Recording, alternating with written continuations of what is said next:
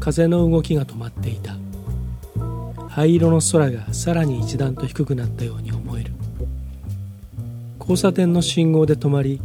片足を路面に下ろすと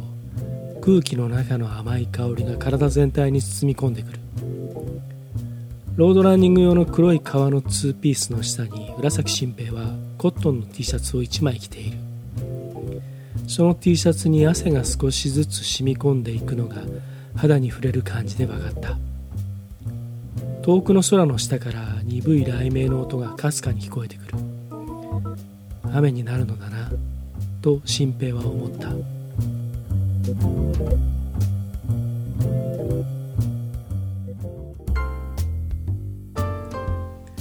ーズファクトリーポッドレディオ TP です今読んだのは片岡義雄の「スローなブギにしてくれ」に収められている「ひどい雨が降ってきたという短編です。えー、僕はもうこの小説はもう随分前に読んで、まあ、この「スローランブギにしてくれ」っていうのは角川文庫が角川映画として、えー、一世を風靡した頃浅野敦子主演でこのタイトルですね。このスローな武器にしてくれという短編集に収められている、えー、このタイトルトラックといいますか、えー、この作品が映画になって。でまああの、はっきり言ってその小説ストーリーの中身とか、えー、またその映画の内容とか、えー、というのはまあ好みもありますし、えー、質の良い悪いいろいろ感じるところはあるかと思いますけれども、えー、当時は南義孝の主題歌とともにですねもうとにかく、えー、この片岡義雄という名前そして「スローな武器にしてくれ」というこのタイトルそれから南義孝のその楽曲そして浅野敦子、えー、予告編も含めあと角川映画っていうですねえー、これを聞かない日がないぐらい一世を風靡していました。えーと、僕はまあいろんなところにこれも書いたりあの話したりしていますけれども、えー、大学時代に片岡義雄と出会って、まあ、それは、えーと、下宿の近所に住んでいた別の大学の、えー、先輩がもうとにかくろくでもない先輩だったんですけど僕は彼にえー、人生とは っていうことをいろいろ教わったりあとポップカルチャーとかサブカルチャーとかそういったものの迷路に、えー、招き入れてくれたのが彼でした。あのえー、当時の僕はどちらかというともう本当にあの、うん、頭の中はロックミュージシャンになることしかなかったりあとベースギターのことしかなかったり、えー、好きなことしか目を向けていなかったんですけれども、えー、その彼がいろんなレコードやいろんな本とかあとあのそれこそアンディ・ウォーホールをちゃんと僕に教えてくれたのが彼だったし、えー、キャンベルの缶詰のねスープと、えー、バケットで飯を食うそしてコーヒーを入れるというですね。まあ、あの中学生時代に あの、まあ、これを話して分かる人は限られてしまうと思うんですけれども「傷だらけの天使」という萩原健一と水谷豊の伝説のドラマがあったんですけれども、まあ、中学生当時の中学生たちは特に男子はもうそれに完全にやられて、えー、もうとにかく萩原健一もしくは水谷豊のどっちかになるというですねことをしていたと思うんですけれども、うん、あのそれと同じように僕はその先輩と同じようなことをして、えー、真似をして、えー、生きがっていました。あの、うん、いわゆるそのショットバーとかパブとか、えー、そういったところに初めて連れて行ってくれたのも彼だったし、えー、新しい彼女ができると必ず僕の部屋に連れてきてイチャイチャする。それを見せつけてどうするんだっていうですね。あとはとにかく広告代理店に入ってそのあの、えー、いい仕事をするんだっていうことでえそんなことばっか言ってて。で、えー、学生時代にそういった会社にバイトに行ったりとかですね。で大体面接で落ちてくるんですけれども。で就職もそういうところを目指してでツイードのジャケットとか、うん、とにかく洒落たことをいっぱい教えてくれました、えー、博多出身だった彼は今どうしているかわからないんですけれども、まあ、そんな彼が、えー、この片岡義雄もいろいろ教えてくれて。で、まあ、僕はあの片岡義雄を読めるようになったのは、まあ、もう一つ要因があるんですけど、まあ、それはいずれまた話しますがあの、まあ、これも何度も話してますけど僕は昔その大学の2年ぐらいまで20歳ぐらいまで本というものがまず読めなかったんですね。一冊まともに読めなかった。うん、あのいわゆる文学の名作日本の文学も海外のものもとにかく読めなくて。だけど国語が 国語の教科が好きで読書感想文とか書くのが大好きで、まあ、矛盾してるんですけど。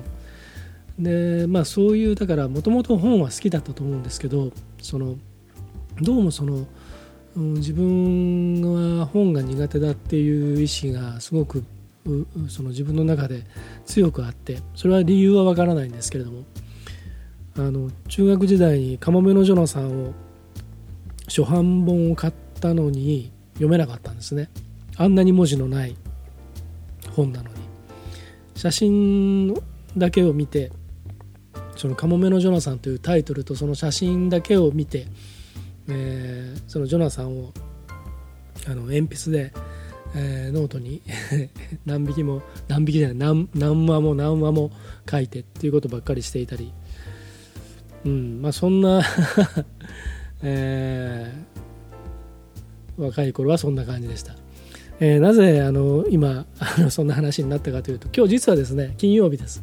えー、金曜日の時間は、ね、夜9時を少し回ったところなんですけれども、えー、生放送じゃありませんけれどあのまあ週末でいろいろやることがあって仕事がまあ一つちょっと片付いたりしてでまああの明日ちょっと出張なので、えー、といってもまあゆっくりですから今日はちょっと外にあの何か食べに行こうかなと思っていたんですが実はひどい雨が降ってきまして。えー、でちらっとさっきあのテレビをつけて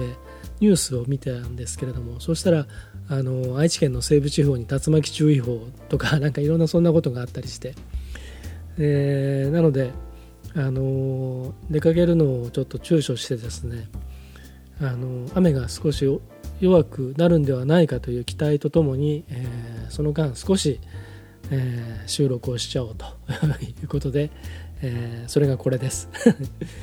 えー、皆さんいかがお過ごしでしょうか？金曜日の夜ですけれども。さて、えー前回あの TP3 分クッキングということでですね、えー、ふりかけスパゲッティをご紹介しましたけれどもあのあの味道楽という丸宮のあのふりかけは本当に万能です。あの本当におすすめです。鶏玉とその味道楽の2つはだいたい常にストックしてあってえー、おにぎりにしたりもう普通にその普通にってこの前どうのこうのいいって言いながら普通にですけど本当にまあこれはまあ普通にです。普通にその 売りかけとして使ったり。あのとにかく僕はその2つが子供の頃から大好きなんですけれども。あの今日はですねじゃああの、えー、ご好評にお答えしましてその味道楽の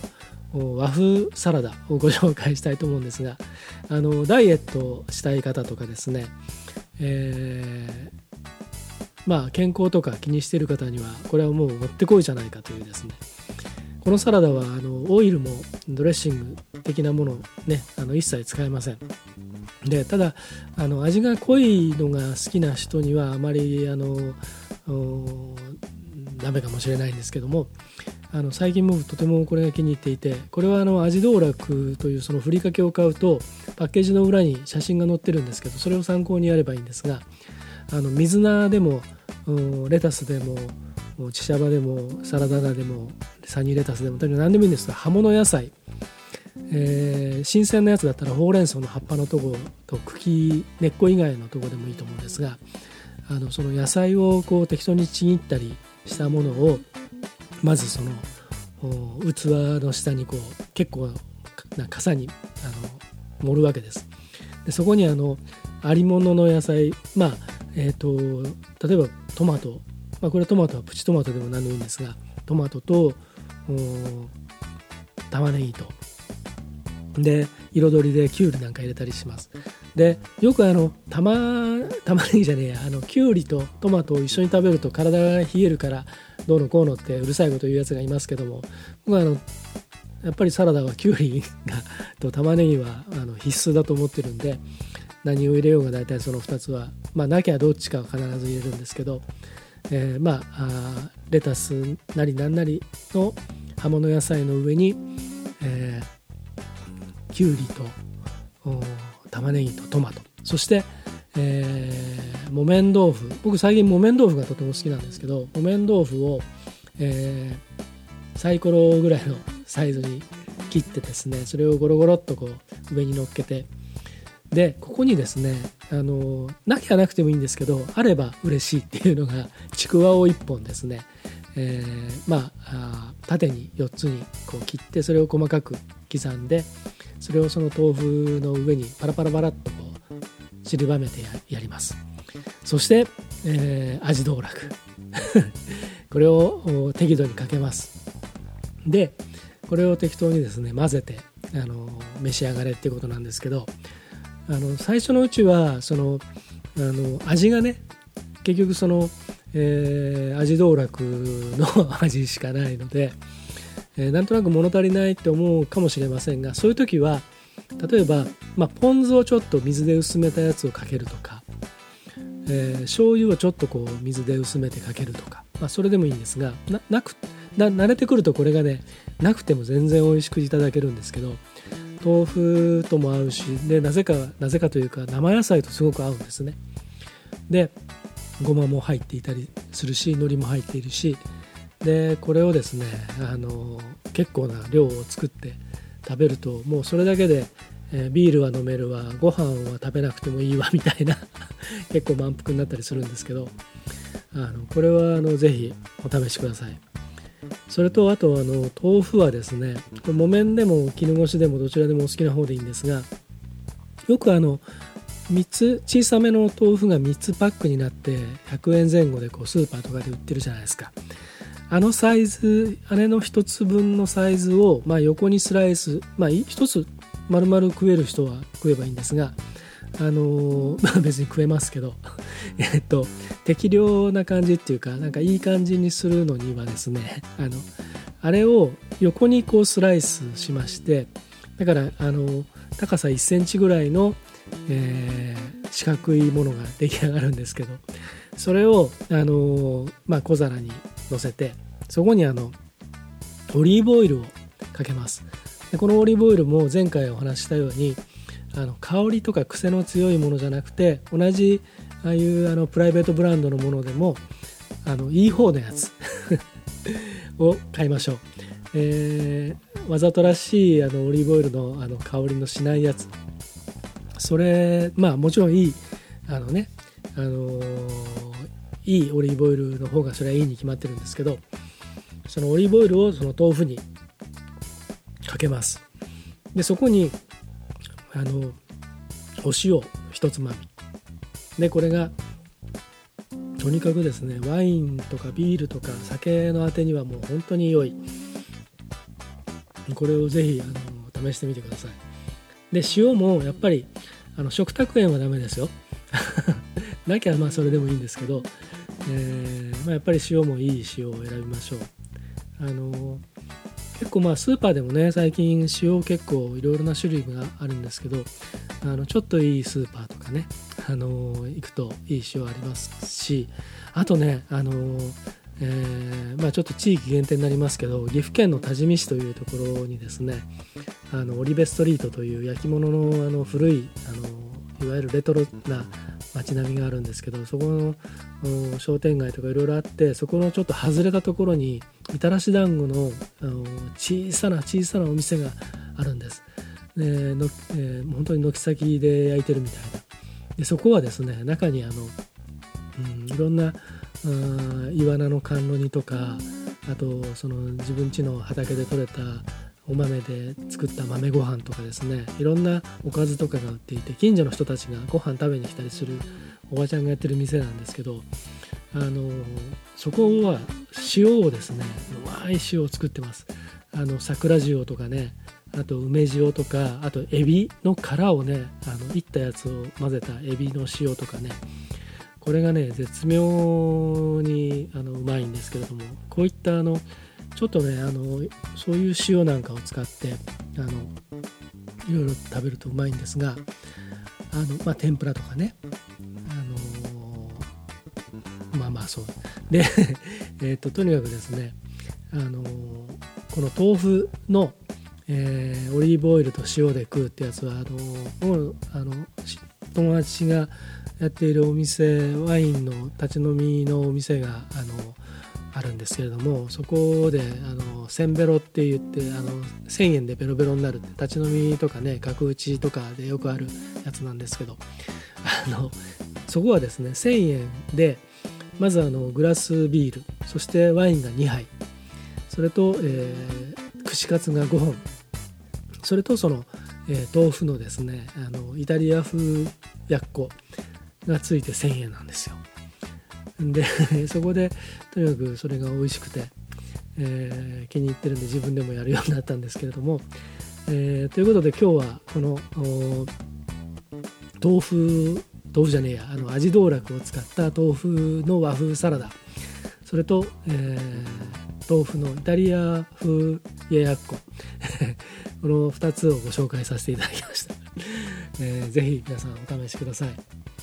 えー、ということでじゃあ今日も1曲紹介したいと思います。ビッグザグレープアルバムサワーグレープスから交差点。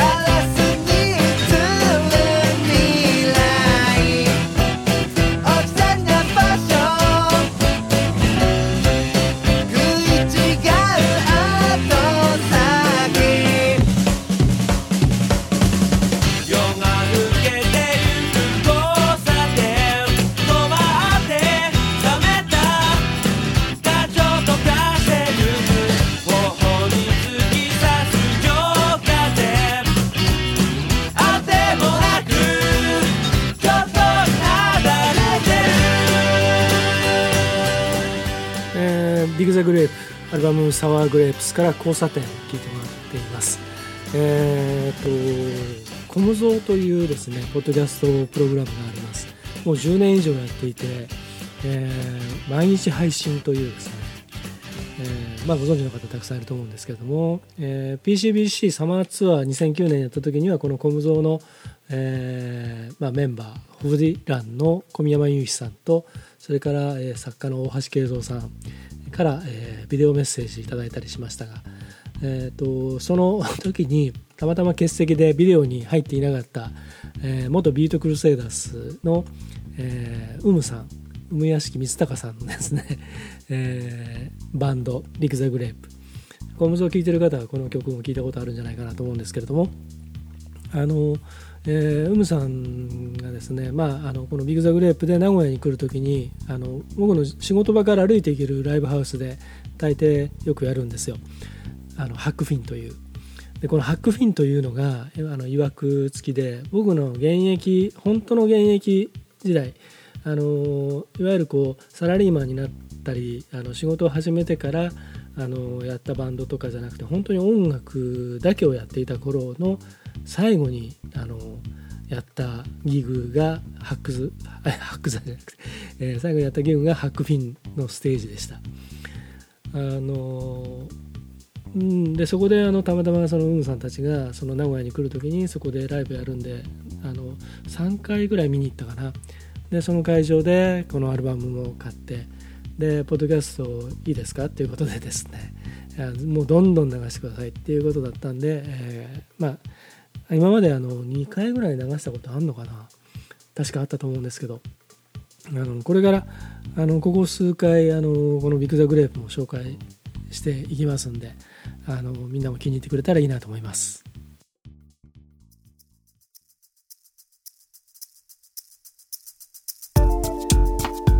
さあということで、えー、金曜日の夜に収録をしたエアーズファクトリーポッドレディオあの雨があのさっき雨足が少し弱くなったんでしめしめと思っていたらですねなんかまたザーっていう音が結構大粒な音がしてきましたんでもう今日はあの出かけるのはやめてあるものをなんか食べたり飲んだり しようかなっていう感じです。えー、この週末皆さんどんなご予定でしょうか？なんて生放送っぽく締めようとしてますけれども、えー、僕は明日はあの出張で日曜日はちょっと、うん、いろいろ、あの部屋の片付けとかしようかななんて思っていたりちょっとあのやりかけの仕事もあるんでそれもやっちゃおうかなと思ってみたり、まあ、天気次第ですね。えー、ということであの皆さん良い週末をお過ごしください。エアーズファクトリーポッドレディオ TP でした。じゃあまた。